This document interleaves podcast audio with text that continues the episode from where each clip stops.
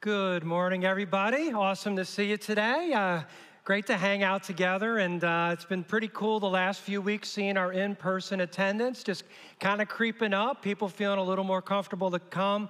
We're really glad for that. And uh, also, uh, very glad for our online community continuing to, to watch.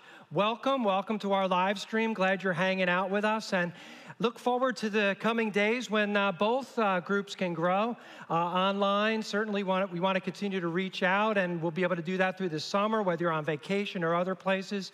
And also in person, as well as more of us get the immunization, more of us are feeling more comfortable to come. I've talked to a bunch of people the last few weeks, and they're like, I'm kind of this close to being able to come back here. And, and I see some of you have told me that are, are coming back, and, and that's awesome. And um, we're looking forward to the future together next week as well, Easter, hanging out together. And I'm looking forward also to the day when we can kind of relax this mask protocol. I think maybe that day could be down the road where we can do a regathering Sunday maybe a building dedication. There's a lot of things we want to do.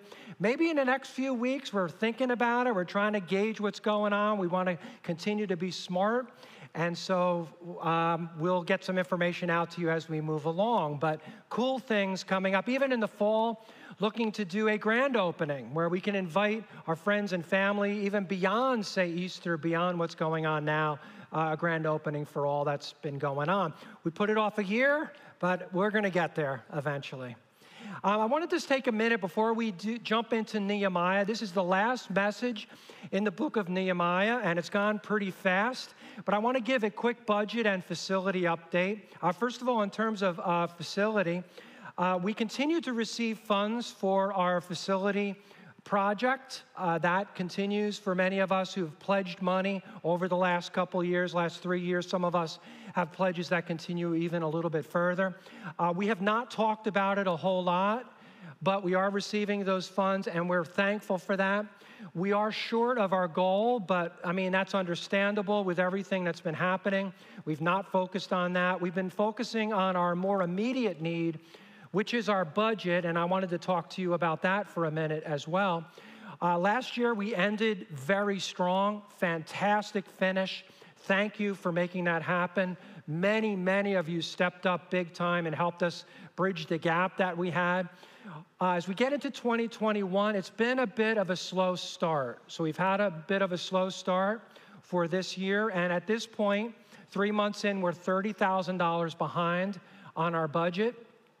And I want to bring you that information because uh, this is an opportunity for us to, to kind of get ahead of things. We have the summer coming. We know that that can be a little bit of a slump. And just want to give uh, that information out to you. If maybe uh, you're online and you've been watching uh, faithfully, but uh, maybe just COVID kind of throws the curveball and gotten out of the habit of, of being here and maybe giving regularly, we'd love for you if if you would prayerfully consider resuming your giving, uh, if maybe you've paused for a little bit. Uh, others of us who are giving faithfully, and many, many of you are, I just want you to be aware of that need so that you could prayerfully consider maybe helping us address that.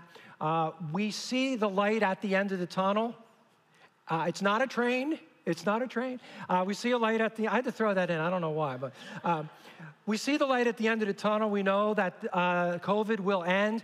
We just got to get through the next few months, and we're going to accelerate big time. But we still have some of the financial pressures uh, that are pretty typical for other organizations at this time. So thank you for thinking about that. I do want to just also add to that that we have a basement project going on with our children our student ministries, our youth ministry. Very, very excited about that. We have a new stage that's we're building. We have new technology and new video capabilities, sound capabilities. We're going to have new partition walls that we're building. They're going to be colorful and fun for the kids. And all that is going well. I do want to give a little shout out to Roger Levine, who has stepped up big time, has been working feverishly in the basement. He doesn't even want me to mention his name, but I'm going to because he's been working like a crazy man in the basement, doing a lot of work, uh, which we need help with in the basement. So thank you, Roger. I thanked you in the first service, but I'm putting it on YouTube forever now, okay? So now you're, you're on there forever, Okay. But, um, so we have that going on, but we also sometimes, if you've ever done renovations, have you ever noticed that you can expect the unexpected?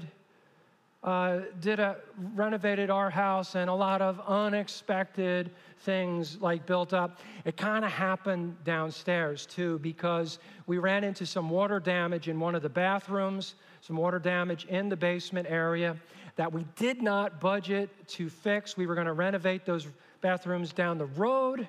But of course, no, it happens now. So I'm just here to let, let you know it's happening. And that would be another area. Again, we have not budgeted for that kind of work uh, to make some repairs, to make that those bathrooms uh, accessible to our students. Uh, it is safe, the space is safe, but again, if you would prayerfully consider uh, your giving for th- any one of these components, we'd really appreciate it. God is working, and uh, together I know we're going to go to a, a great height, see great things take place. So that's it on the budget update and all that. And again, we don't do it every week. If you're new, you're like, do they do this every week? No, we don't do, we don't do it every week, but we do want to inform you. We're not going to badger or pursue it further, just inform you and ask you to pray. So now, jumping back into Nehemiah, we've been in this book now for several weeks and we're wrapping up the series. And I hope, I hope the series has been impactful for you. I hope you have a lot of takeaways. I know personally that I do. But as we flip the pages of this book, I think there's one quality that really jumps out in Nehemiah, and it's this that he was a man with a very persevering nature. This was a serious dude who really gave his all and he faced a lot of challenges. He, he was rebuilding the walls of Jerusalem, he was resetting the gates of the city that had been decimated by war and problems over the years. And he comes on the scene and he takes this bull by the horns and says, We're going to get this job done. And he's determined and he perseveres. And, and the scale of the project was enormous. It was a large city with many gates, and, and that, was, that was challenging. And the logistics to pull it off were, were daunting.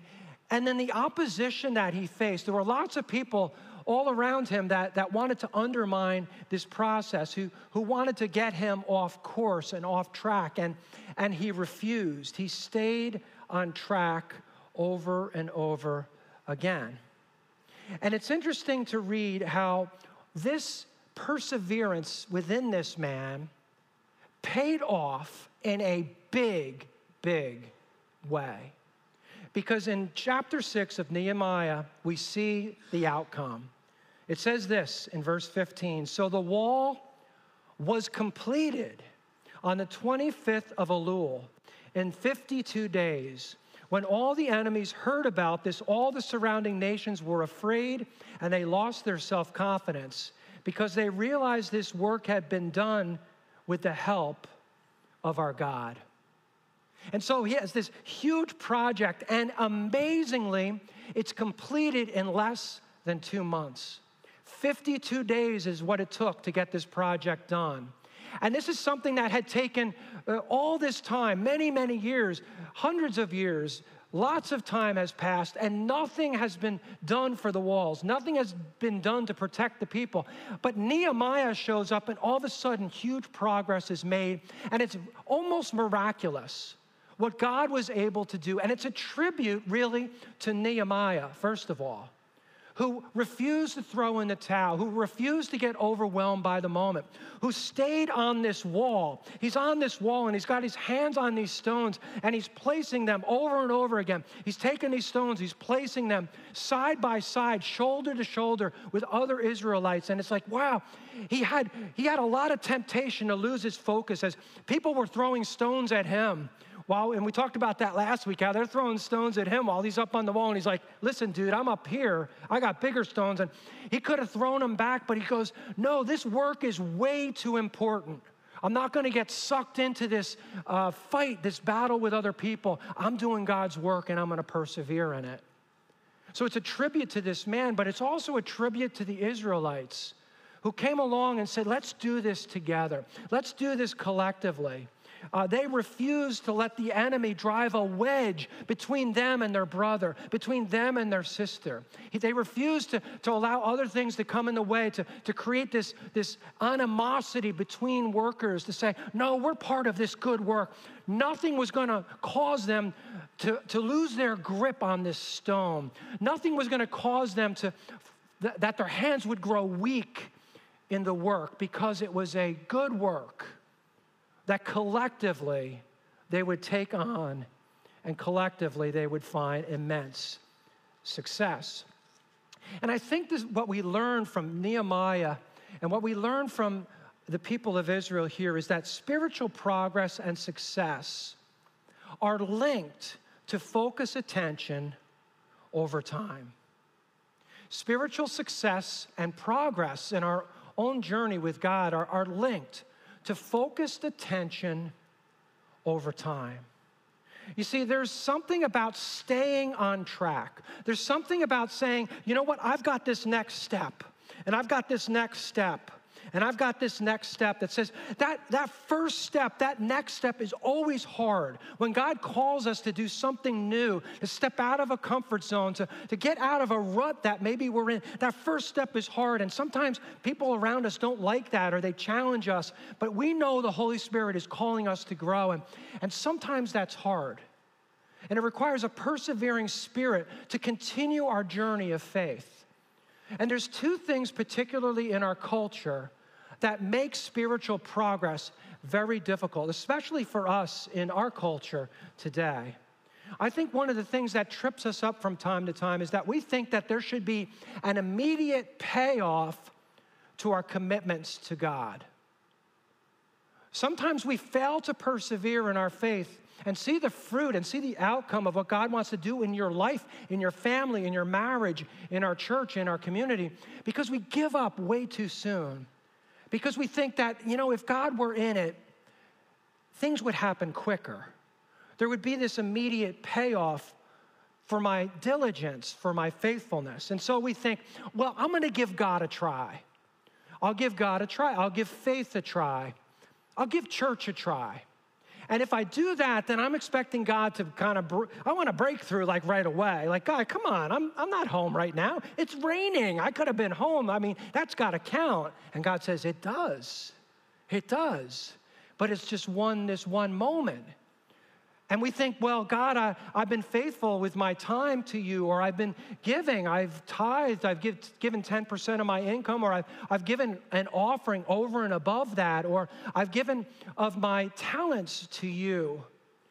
And maybe I have even yielded some of my lifestyle, where I've got this lifestyle going on and everybody cheers it on, but God's saying, no, this isn't going to lead you to your best life. This won't lead you to your best relationships. And so the things we say, uh, you know, like the words we use, they're like God saying, those aren't the best words. I got better words. And your attitudes and the actions you take. And it's like, I'm letting God lead my lifestyle. And sometimes we get to this point where we say, so God, I've been, I've been taking the right steps now for a week. And I've been doing the right things for a month. And God, I've been really trying for six months. Where's the payoff? I, I want it to happen like now.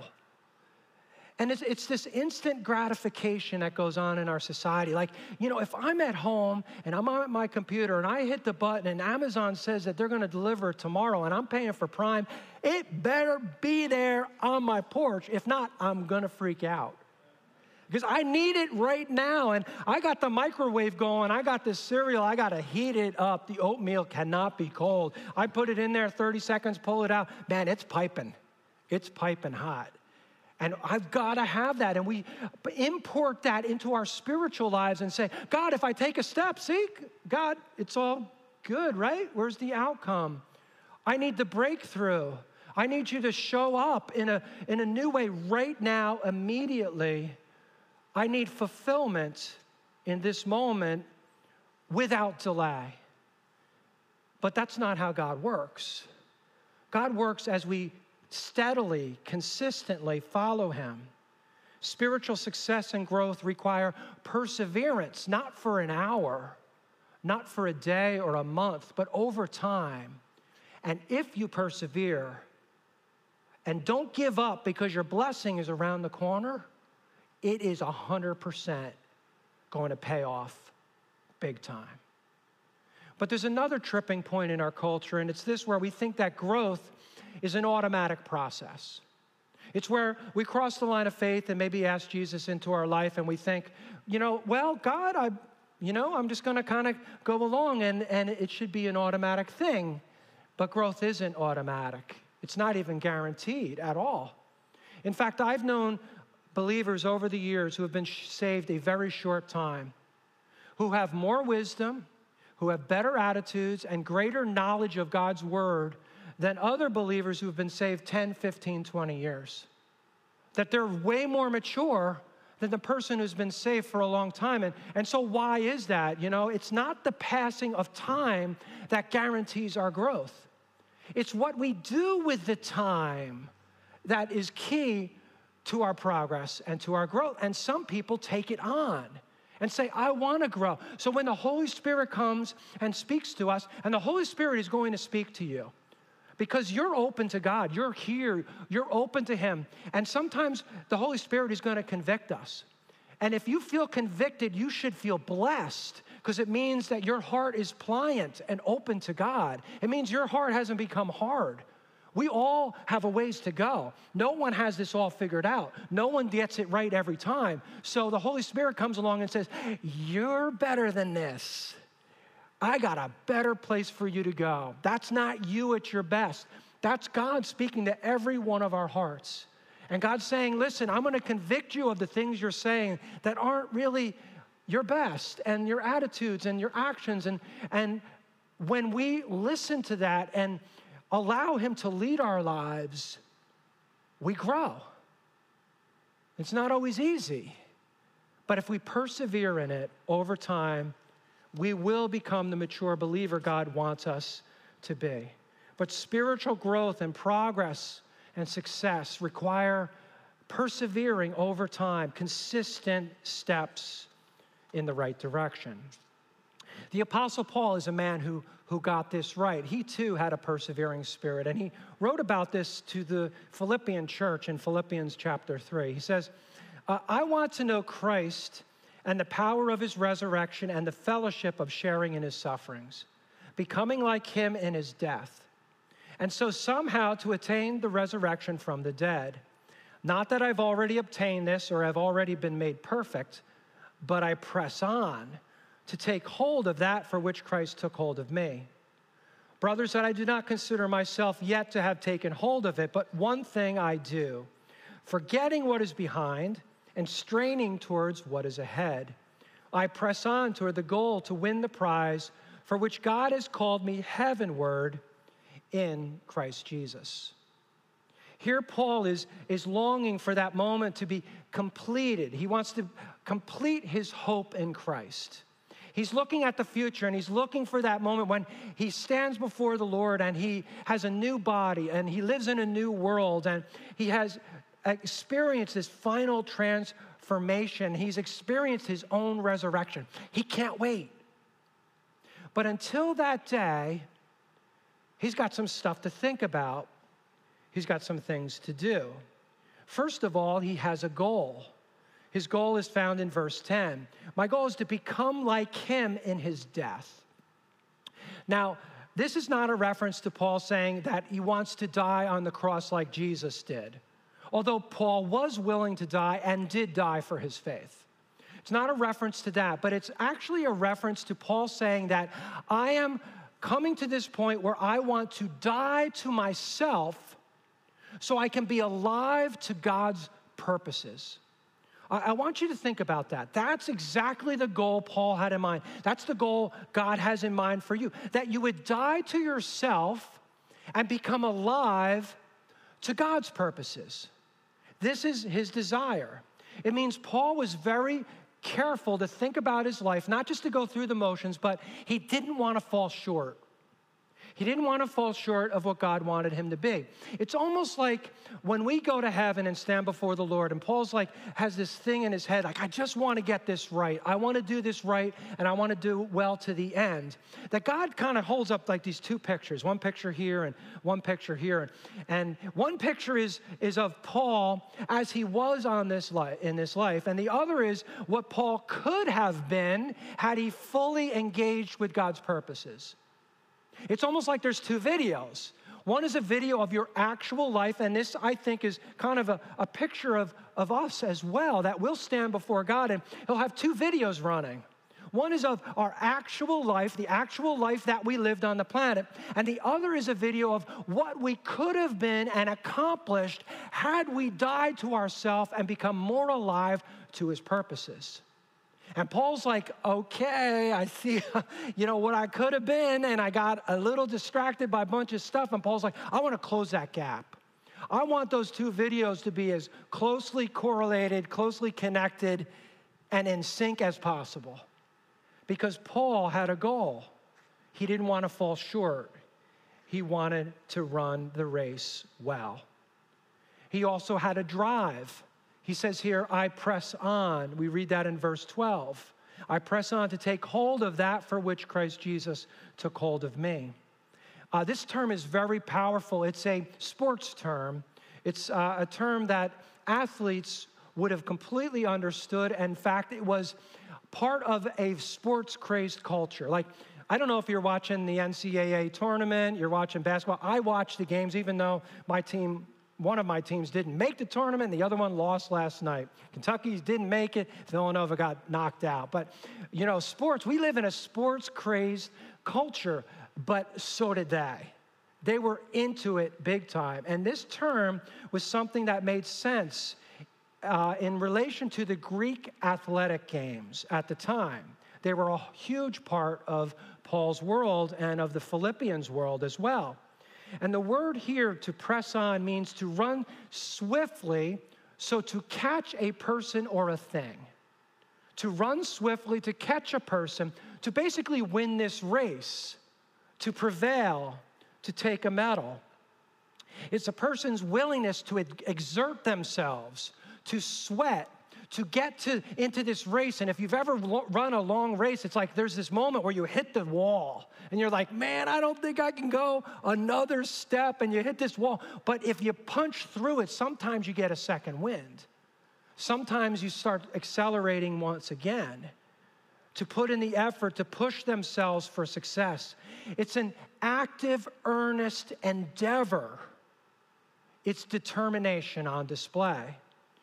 Paul says, I press on because he has a drive. He's not giving up. And he also, last, has a future orientation. He says here that I'm forgetting what is behind, I'm straining for what is ahead. He's forgetting what is behind. Uh, it's a, a picture of, of how we need to forget the past. We need to move beyond the past. You need to move beyond your past. Forgetting the past here is, is important because sometimes uh, we make an excuse and we say, God, I'm not use, usable for you. I will never be a passionate person for you because of my past. And we make an excuse. We say, because of my, my screw ups, my mess ups, my, my track record. I, am just not able to be like so and so or this or that. I just don't have that, that same thing because I, I'm damaged goods. I've ruined it. And we use our mistakes as an excuse to make a serious commitment to growing. It keeps us from growing. But here's the truth that when God looks at your past, He looks at my past, when we come to Him, He separates our sin as far as the east is from the west. He's a God of grace who forgives us. And, and sometimes our problem is twofold. One is we don't come to Him for forgiveness, and we need to, because He's not going to pull the skeleton out and say, Remember when you screwed up in 2017? Well, I got the skeleton here, and I'm kind of in a bad mood today, so I'm going to throw this skeleton back out just to make your life miserable. Have a good day. Like, that's God. No, it's not. God separates it. So sometimes we don't come to God for forgiveness, but we also have another problem is that we don't forgive ourselves sometimes. We say, you know, I'm just, I can't, I can never forgive myself for what I did to so and so. I can never forgive myself for, for what I said and, and where I was with this and, and, and just gonna be scarred by this forever. It's my permanent excuse for not growing. And, but here's the problem if you don't forgive yourself, you're actually unwittingly taking God's place. What you're saying is that your standard is higher than God's, and it's not. Your standard is not higher than God's. And if God can forgive you, you need to forgive yourself and not allow the past to trip you up, to press on, to forget what is behind, to strain towards what is ahead. Another thing that can trip us up as we look to the past is actually past success. Some of us could look to the past and say, I've been successful. Like God, I've, I mean, in 2013, do you remember when I helped that person? They were really hurting and I helped them, and it's like, yeah, that was, that was pretty cool. I actually wrote it down, God, because I wanted to remind you of how awesome I was in 2013 and what an amazing thing I did. And I'm, i know you were happy because it was a cool thing to do, and I still feel pretty great about it. And, and in 2016, I did another good thing. I was really a giving person, and I took care of the situation. And, and I helped some children, and I helped an older person and uh, across the street, and I held a door, and I we list all our accolades, the things we've done. But here's the deal that sometimes we rest on our laurels and we say, God, I, I've done enough. I've given enough of myself. I've given enough of what you've given me. I've, I've sacrificed enough. And therefore, God, we're good. We're good. And I can just rest now. I put in my dues and we get passive, we get lethargic. But here's the truth that you're not done until you're dead. You see, we're, we're just not done until we're dead. And that'll happen. We're going to wake up dead one day. We're going to look back, and God said, That's it. That's it. You're done. But we are here. You got up your feet hit the ground. He's not done with you yet. We can't even allow past successes to drain us of passion for new opportunities to serve and make a difference in this world. Paul had a backstory of both things, of both failure and success. And he says, I'm not giving up hustling with two laps left in the race. No, I'm giving my all and I'm going to exhaust myself until I get to that finish line. Persevering over time is key. So ask yourself today are you persevering? Are you making spiritual progress on your journey? Maybe you've come and you've been curious about the things of God and, and uh, you're a seeker, but have you come to the point now where you're like, God, I've, I've been seeking enough? And it's time for me to accept Jesus into my life as Lord and Savior. Have you done that? Or are you still inquiring and still asking and still kind of looking into it a little bit? But there's a moment when God says, well, you need to move beyond that now. Asking questions is really important. That was my journey. I had a lot of questions. I was confused, and it set me on a search for truth. So, the, the logical piece of it is a big deal in my past. But there's a moment when God comes along and says, It's time to decide. And God wants you to accept Him into His life. He wants you to have a relationship with Him. Are you making progress or have you stalled out on that journey? Have you taken your step as a believer to be baptized? That's the next step for us as followers of Jesus, that God wants us to believe and be baptized. We have a baptismal in here somewhere, uh, somewhere under there. I don't know, underneath the keyboard somewhere. Um, but we're going to have our first baptismal service here at some point, and a bunch of you have said, Hey, we'd like to be baptized, and I know a lot of you are thinking about it. It really is your next step if you're a follower of Jesus. It's part of your journey, and God is going to bless you immensely when you take that step. It's something He wants you to do because it's part of His blessing in your life and His blessing to others through you. So, what is keeping you back? What is holding you back? God wants you to take your next step. It's also about this whole idea of, of growing. Are you growing? Are you helping your spouse grow? Are you helping your kids grow? Are you working side by side with other brothers and sisters? Are you grabbing stones? Are you moving stones? Are you building God's work? Are you advancing His kingdom with others shoulder to shoulder? Or have you become isolated? Have you been discouraged? God wants us to work side by side. What is holding you back? And if you're struggling with growth, the good news is that God wants you to experience His best. He wants you to experience His best in your life, in your marriage, in your family, in your community, in your work life. And the most important thing is to stay on course.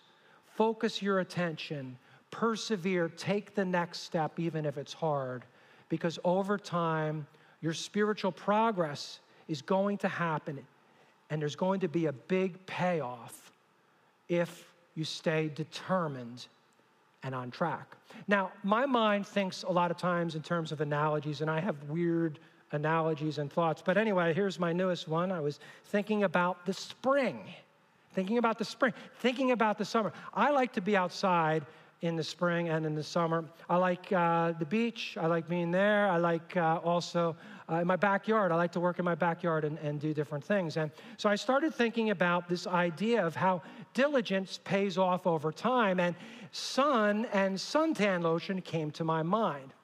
Now, when I was younger, we didn't take the idea of sun exposure very seriously. We basically just went outside and did stuff. And then we came home, and if we were burned, we were burned. And even when you're younger today, a lot of people will say, um, you know, if I get burned, whatever, because it'll be tan, and that's what I want. I just want to, I just want to be tan. So if I get burned, no big deal. But have you ever seen somebody who's in their late 40s and 50s who gets wrinkled? Like maybe seriously wrinkled because of sun exposure over time. And, and it can happen when maybe we're not putting a hat on or we're not covering up or we're not using the suntan lotion over time. If we don't take care of our skin, we can get wrinkled over time. But if we're diligent, one beach day at a time, if we're diligent, one garden day in the backyard at a time, if we're diligent to put this stuff on, and don't you love the smell of this? Don't you? You love this? This is just, I love this, like coconut in a, in a container. It's like, it's like pina colada for the skin. No, no, that's, that's not good. No. Uh, but yeah, this, this smells so good. And it's like if we're diligent at one day at a time to take care of ourselves, we'll protect ourselves. And in fact, healthy skin is going to be the outcome if we do this repeatedly consistently over time. The same is true spiritually, that we're going to have this payoff spiritually if we take small incremental steps over time and don't give up. We will see a payoff in spiritual growth. We'll have a healthier spiritual life. Hundreds of small, consistent actions help us get to where we want to go. So Nehemiah has been this man who's persevered. It's beginning to pay off. And in fact, we see collectively they experience God. Because of their perseverance, they experience God in a new, amazing way. Let's read about that, Nehemiah chapter 8. It says, All the people assembled as one man in the square before the water gate. They told Ezra the scribe to bring out the book of the law of Moses, which the Lord had commanded for Israel. So on the first day of the seventh month, Ezra the priest brought the law before the assembly, which was made up of men and women, all who were able to understand. He read it aloud from daybreak till noon as he faced the square before the water gate in the presence of the men, women, and others who could understand. And all the people listened attentively to the book of the law. Ezra the scribe stood on a high wooden platform built for the occasion. Ezra opened the book. All the people could see him because he was standing above them. And he opened it, and the people all stood up. And Ezra praised the Lord, the great God. And all the people lifted their hands and they responded, Amen, Amen. Then they bowed down and worshiped the Lord with their faces to the ground. What we see here is how perseverance paid off for the people of Israel in a way they didn't see coming. It actually resulted in revival. There was revival that took place because of their perseverance. And I think the takeaway here is that obedience to God and perseverance in ministry ultimately lead to personal renewal, corporate revival, and hope for future generations. You see, that's God's plan all along is that when you persevere, when you're determined, when you take your next step, when you don't make any more excuses, when you say, okay, God, I'm going to go forward, even though this is hard or not everybody's cheerleading this, I'm listening to you, I'm going to where you want me to go. That there's going to be this moment of renewal in your life, of empowerment in your life, of peace in your life, of joy in your life, of revival among God's people. There's going to be this moment where hope springs eternal and lots of people are drawn in to the great things that God is doing in us and through us. This is God's plan and this is his purpose. And we see it taking place where the people have a renewed passion for God's word that they actually get together and Ezra reads the Bible from daybreak till noon. And it's like, wow, talk about a message. We think the messages are long at church somewhere, but man, daybreak to noon, this is, whoa, that's a long time. But they wanted to hear it. And it says too that the word of God was elevated that they put Ezra up on this platform and we say, well, it's for acoustical purposes. Yes, it was utilitarian, sure. Yeah, so, so that we could uh, get the word out and everyone could hear, but it was also deeply symbolic of that God's word would have an elevated role among the people. It's exactly what God wants to do in you. As you take steps, He wants His word to have a greater priority in your life. He wants to elevate its status and role in your mind. It's His word that is living and active and sharper than any two edged sword. It's His word that cuts to the dividing point of soul and spirit, of joint and marrow. It judges the thoughts and intentions of the heart. That when you take God's word seriously, you take notes on Sunday, you walk away with something because of life group, you can guarantee that God's going to do serious work in your life serious work in your mind and in your spirit and take you to a far better place than had you not received His word. That it's His word that, that does not return void, that it accomplishes its purposes. An entire psalm is written about God's word.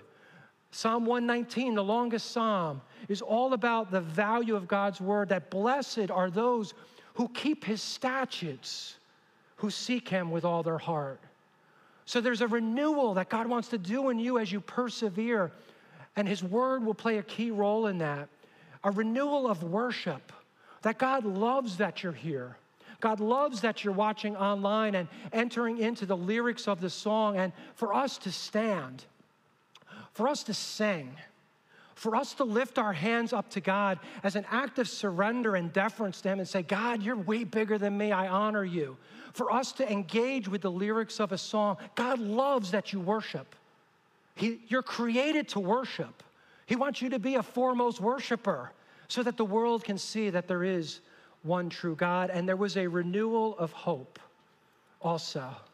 That now, despite all their mistakes, despite their wrong path, despite their screw ups, they now chose a new course. Now things are going to be different because they had hope. And not just hope for themselves, not just hope that now, wow, our people are protected, our families are protected, the walls are intact. Not just hope that once again we can rekindle worship in the temple, but they didn't know it at the time. They couldn't have known. But the ultimate impact of their work, the ultimate payoff for their perseverance was going to be way bigger than what they experienced for themselves. You see, in Nehemiah's story, at the end of this book, the story's not actually over. It points beyond itself to the greatest hope the world has known. Because one of the gates that Nehemiah and Israel repaired, the east gate, was actually the gate that Jesus, the same section, the same area, the same space that Jesus, a thousand years later, walked through on this day, Palm Sunday, to come and take his final journey to the cross. Nehemiah and the people did not know that their work was not just serving themselves, but hundreds and millions of people, you and me today because the Savior of the world would come and bring hope that the world would never have anticipated and would change the very nature of life itself and shake the very foundations of history. That's what took place at the East Gate. It was a journey. And it's also not just where Jesus walked through 2,000 years ago as Savior, but it's also the exact place where Jesus will return one day, no longer just as Savior, but now as victorious King. Ezekiel 43 says, Then the man brought me to the gate facing east. And I saw the glory of God of Israel coming from the east. His voice was like the roar of rushing waters. The land was radiant with his glory. The glory of the Lord en- entered the temple through the gate facing east. Nehemiah and those who worked side by side could not have seen it coming. But their hard work, their perseverance, their determination, their stubborn resistance to those who wanted to divide them from one another, and their refusal to give up moving those stones and doing God's good work in this world paid off to bring Jesus to this world. And they were the instrument to make it possible. And they are the instruments that made it possible for him, likewise, to return once again. And so now, God has handed the baton to us. It's our turn to persevere. It's our turn to say, I'm determined. It's our turn to say, God, I'm not letting anybody, anything divide me from my brothers or sisters. It's our turn to be an instrument of hope by telling the world about Jesus. And so, never, ever, ever give up because your perseverance, your perseverance, it's going to pay off big time. Let's pray.